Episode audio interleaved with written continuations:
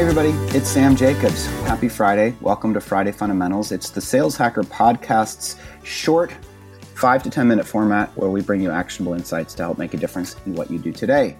Uh, we are, have our guest, our week, this week's guest back on the show, Mary Claire Sweeney. She is the Director of Sales for SevenRooms, and she's going to be talking to us about the, the top pieces of advice that you should embrace if you're selling into small and medium sized businesses with an emphasis on hospitality. Now, before we get there, we want to thank our sponsors for Friday Fundamentals.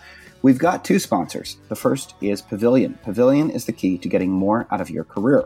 Make sure you take advantage of the Pavilion for Teams corporate membership and enroll your entire go to market team in one of our industry leading schools and courses, including Marketing School, Sales School, Sales Development School, and Revenue Operations School. Pavilion for Teams customers report a 22% increase in close rate once their account executives take our sales school. We're also brought to you by Outreach. Outreach triples the productivity of sales teams and empowers them to drive predictable and measurable revenue growth by prioritizing the right activities and scaling customer engagement with intelligent automation. Outreach makes customer facing teams more effective and improves visibility into what really drives results. Now, Mary Claire, welcome back to the show. Thanks for having me. We've got a question for you for Friday Fundamentals. Our question to you is What are your top pieces of advice when you're selling into SMB, particularly when you're selling into restaurants and hospitality? Sure. So, selling into hospitality is definitely unique. I would say they are running 100 miles an hour 100% of the time.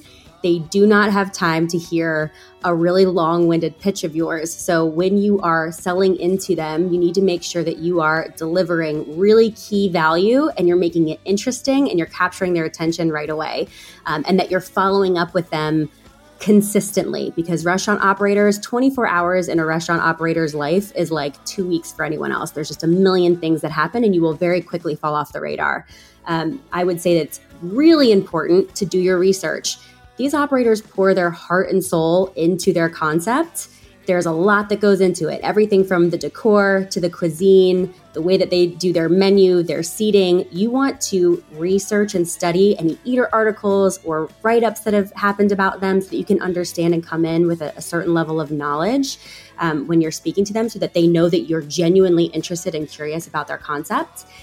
And then another piece of advice would be don't always go right to the top. I think in sales, it's it's always tempting. We're we're traditionally taught to go right for the ownership, right for the corporate piece.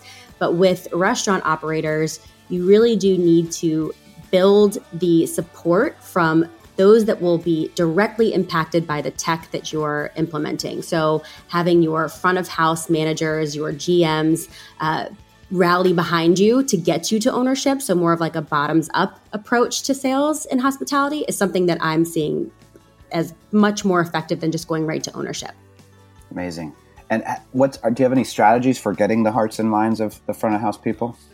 Well, now that COVID has passed, I would recommend going into the restaurant. Actually, you know, getting there, having a drink at the bar, dining there so that you can see exactly what's going on, having conversations. You know, they're in hospitality. The good news is they're supposed to be talking to you because you're a guest. They're supposed to make you feel at home at their restaurant. And then you're going to be there actually as a diner. So I would suggest going there in person if and when you can. Um, otherwise, you know, calling calling the front of the house, speaking with the hostess, that's totally fine too do you worry about uh, you know the unit economics of like I guess some people would say there's no way I can build a sales team selling to SMB that goes in and sits at the bar and has a drink and takes that amount of time because they're just not paying us enough. What's your perspective on that?